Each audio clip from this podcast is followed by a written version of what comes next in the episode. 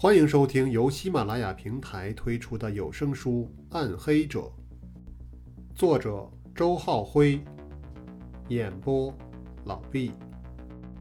第二十六集，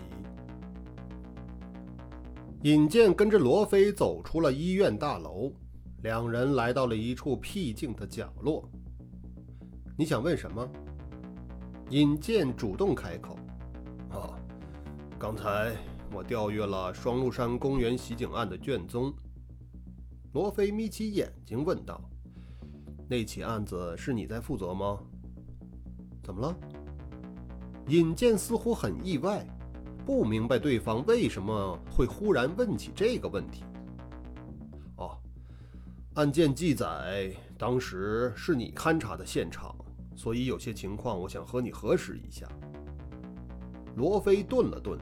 一边思索一边说着：“呃，根据案情描述，在那场枪战中，韩浩共打出了三发子弹，两发打空，一发打中了劫匪周明的头部，将其当场击毙；周明则打出四发子弹，一发打伤了韩浩，一发打死了邹旭，其余两发打空。”另一名劫匪彭广福打出一发子弹，打空了。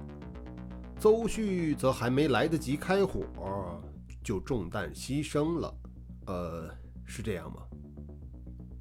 尹健点点头。案卷中的这些材料正是自己亲笔所写的。虽然事情已经过去一年了，但他还是记得很清楚。罗非嗯了一声。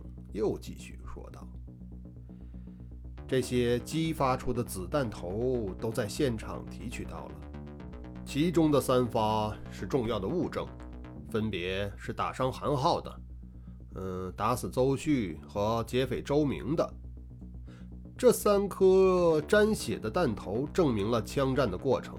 这是沾着邹旭鲜血的那枚子弹头，这检验来自于。”呃，劫匪周明的手枪，我从案卷中复印了这张照片，你看看对不对？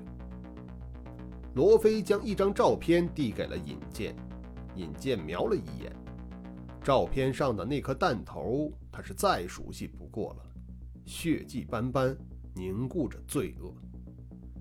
对，这个就是那枚弹头。尹健回答道。照片上显示出一些情况。但看的不是很清楚，所以我想让你回忆一下实物的情况。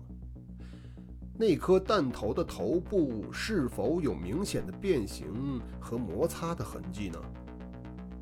罗非此刻的神情愈发凝重，似乎已经切到了很关键的地方。尹健琢磨不透对方的用意，满腹狐疑的同时，也如实回答说：“是的。”罗非若有所思，然后他停止了对子弹的讨论，换了另一个话题。在离枪战不远的地方，有一个观赏水池。现场的血迹显示，韩浩曾到过那个水池吗？哦，对呀，当时他是为了追击逃跑的彭广福，一直跑到水池边才支撑不住的。尹健解释道。谢谢你啊，罗非看着尹健，目光中似乎藏着一些东西。尹健和罗非对视着，还是不明所以。罗非很想说些什么，但最终还是没有开口。半晌之后，他默默地摇了摇头，然后独自转身离去了。尹健茫然地站在楼角。刚才罗非所提出的问题又依次回响在他的耳边。与此同时，一年前勘验奇警案现场时的情形也一幕幕的在他的脑海中重现出来。猛然之间，他像是领悟到了什么东西，心中蓦地一沉。看着罗非渐行渐远的背影，尹健的眼角不由自主地抽动起来。十月二十五日凌晨四点二十分，省城刑警大队招待所内。从医院回来之后，穆建云又单独约了曾日华，两人继续商讨此前未完的话题。对曾日华来说，今天是个悲喜交加的日子。熊原的牺牲令他感到由衷的悲痛，而另一方面，他成功的把握了机会。大大拉近了与穆剑云之间的距离，在其他人都已各自休息的时候，他仍与这个美女同事独处一室，秘密分析着与三幺六贩毒案有关的情况。会不会是刘红的余党在进行报复呢？穆剑云提出了心中的一个猜测，这个猜测也是有依据的。Immunities 的目标似乎总有针对警方的感觉，而且现在看起来，十八年前受害的那几个人都与三幺六贩毒案有着或多或少的联系。曾日华抠了抠头发根儿，顺着这个思路琢磨片刻，然后他弹下一小块油皮，说道：“不排除这种可能。”穆剑云皱起眉头，显然对曾日华拉他的举动颇为不满。不过他还是忍住了，没有直言出来。要不，明天开会的时候，我们把这个情况通报一下，正式对此事启动调查程序。曾日华提议道：“不行。”穆剑云想起对黄少平的承诺，连连摇手否决。为什么？曾日华颇为不解：“你到底为谁保密呢？”穆剑云犹豫了片刻，决定对曾日华吐露一些事情。“嗯，是我的线人，他有顾虑。如果消息扩散的范围太大，有可能会威胁到他的安全。我得表现出保护他的诚意，这样他才会告诉我更多的事情。”好吧，曾日华耸耸肩，显出一种无所谓的态度。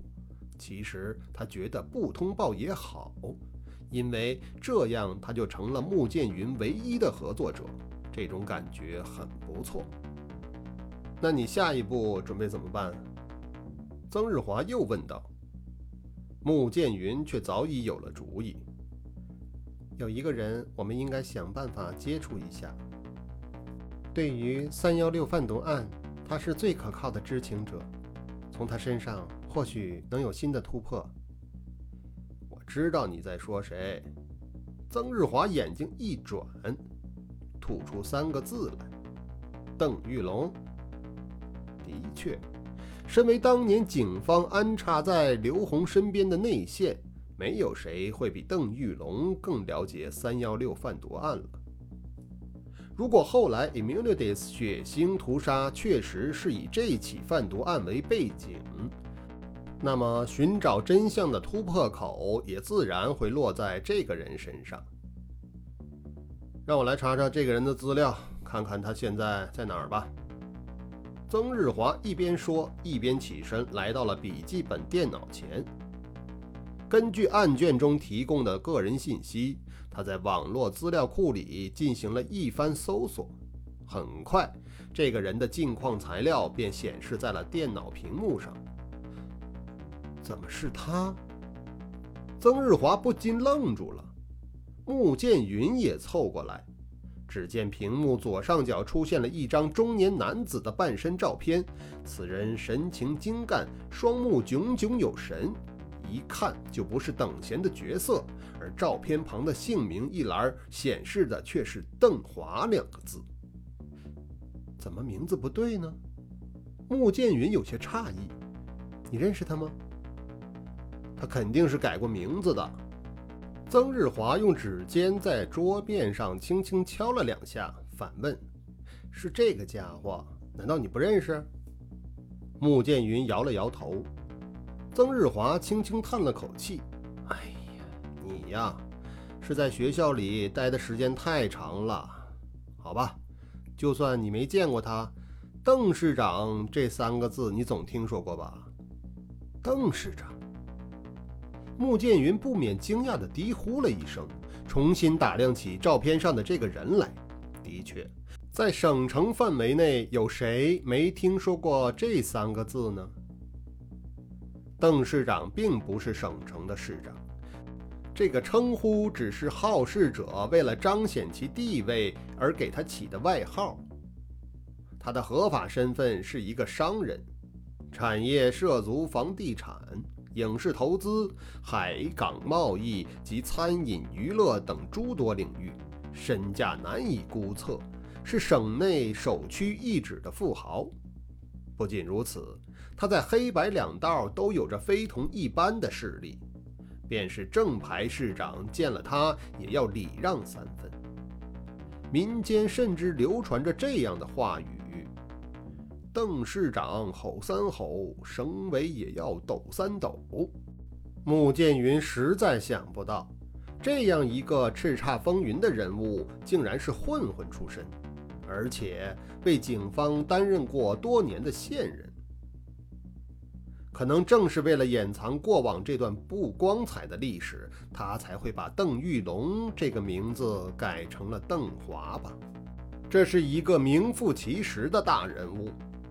要想请他配合调查一起十八年前的案子，而这案子又牵涉到对方不愿提及的往事，其难度可想而知。想到这里，穆剑云禁不住皱起眉头，神色有些沮丧。这样的话，光凭自己的力量可就不太好操作了。不过，他立刻又转念振作自己。不管怎么样，还是尽力去试一试吧。十月二十五日上午八点半，龙宇大厦位于省城市中心最繁华的地段，高二十七层，取三九之数，蕴含着三阳开泰的吉祥寓意。整个大厦都是龙宇集团的产业。而龙宇集团的董事长正是有“邓市长”之美誉的邓华。穆剑云站在大厦前的广场上，心中暗自思忖：这“龙宇”二字，也许就是玉龙的翻写。看来，这个邓市长虽然改了名字，却还没有完全忘掉自己的过往。几分钟前。穆剑云亲眼目睹了邓市长的豪华做派。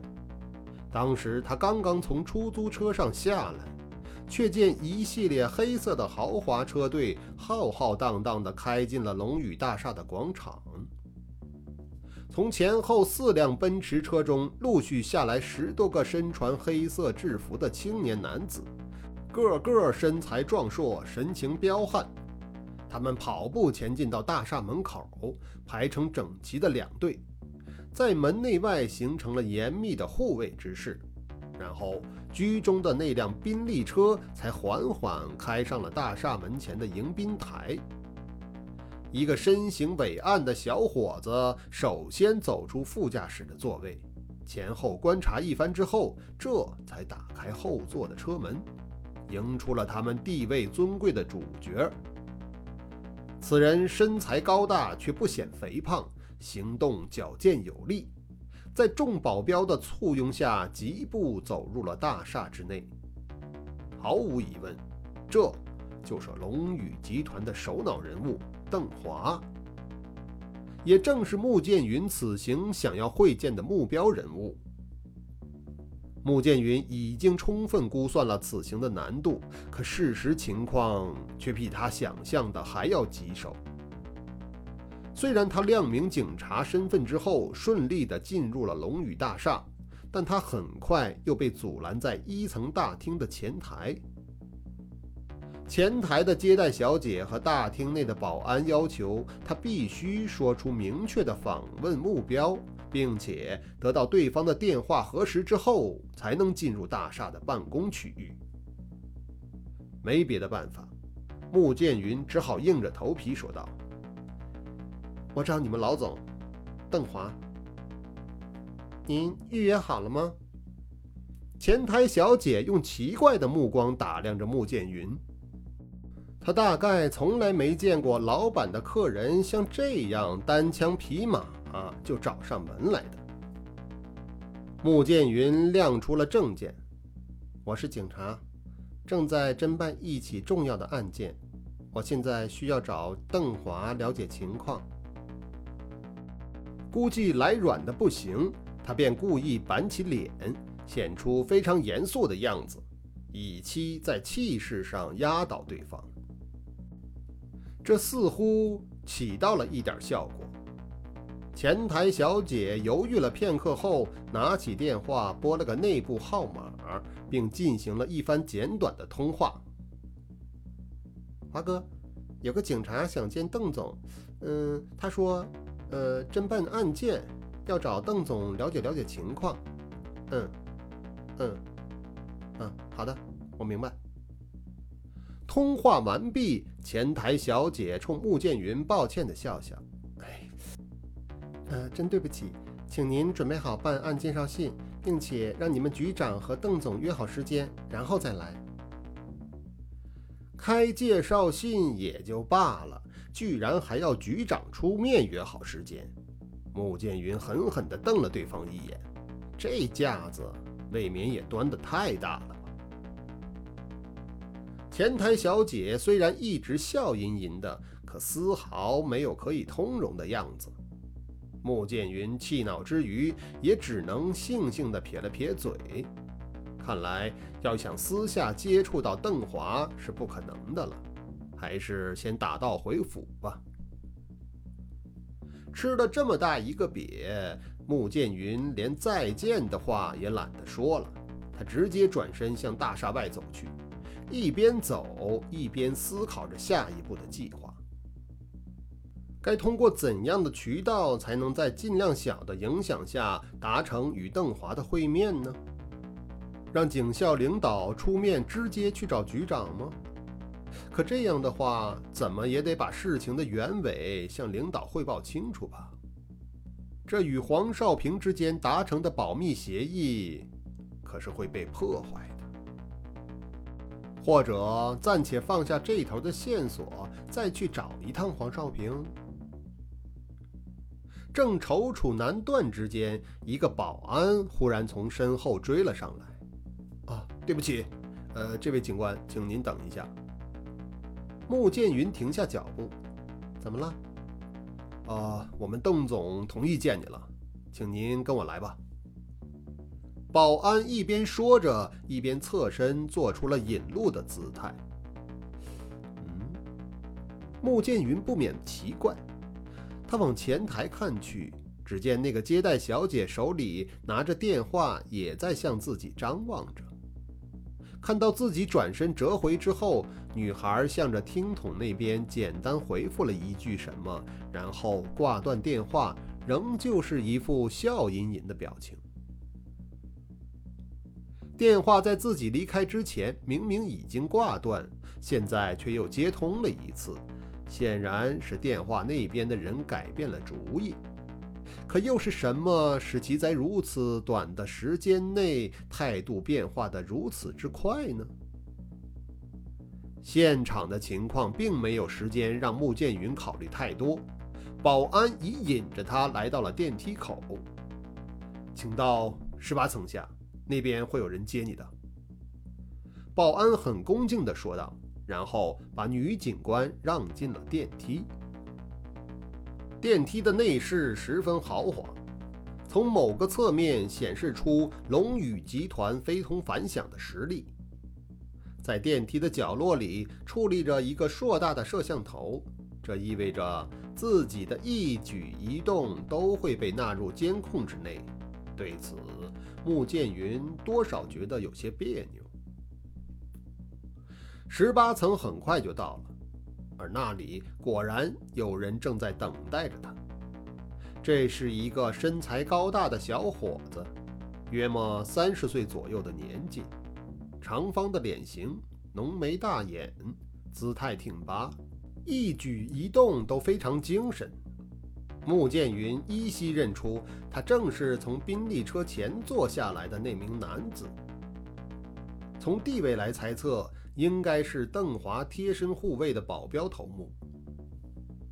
你好，我是省警校的讲师，四幺八专案组组员穆剑云。穆剑云大方地伸出右手，自我介绍道：“你好。”小伙子和女警官握了握手。手掌宽大而且有力，同时他的目光非常迅速地在对方脸上扫了一下，锐利的锋芒稍现即逝。呃，你可以叫我阿华。将手收回的时候，他淡淡的说了一句。穆剑云想起刚才前台小姐打电话时毕恭毕敬地称呼电话那端的人为华哥，他便微笑着说道。也许还是叫你华哥更合适一些吧。阿华显然没显示出什么表情，但神色已柔和了许多。呵呵，请跟我来吧，邓总正在等你。他做了个手势，然后往楼层深处走去。他的步幅很大，穆剑云几乎要小跑起来才能跟上他前进的节奏。整个楼层看起来都非常清静，看不到其他往来的公司成员，只在一些走道的拐角处三三两两地分散着那些身穿黑色制服的壮硕保镖。看来这一层便只是邓华的办公之地了。在右转过一个拐口之后，前方出现了一道金属门。门两侧也各有一个黑衣小伙子把守着。阿华当先引着进入了门内。穆剑云想要通过时，却有报警器滴滴地响了起来。门内的小伙子立刻抬起手臂拦住了他。对不起，请把身上的金属物品暂时交给本公司员工代为保管。阿华解释了一句。穆剑云这才反应过来，原来这道金属门竟然是个安检探测仪。他挑了挑眉头，既惊讶又无奈。但既然到了别人的一亩三分地，还是照主人的规矩来吧。他从衣兜里掏出自己的钥匙，交到了黑衣小伙子手中。报警的声音停止了。阿华满意的点点头。侧身指了指前方，邓总就在最顶头的办公室里，你自己过去吧。从安检门到阿华所指的地方，尚有十多米的距离。穆剑云独自过去，廊道里静的只听见他自己的脚步。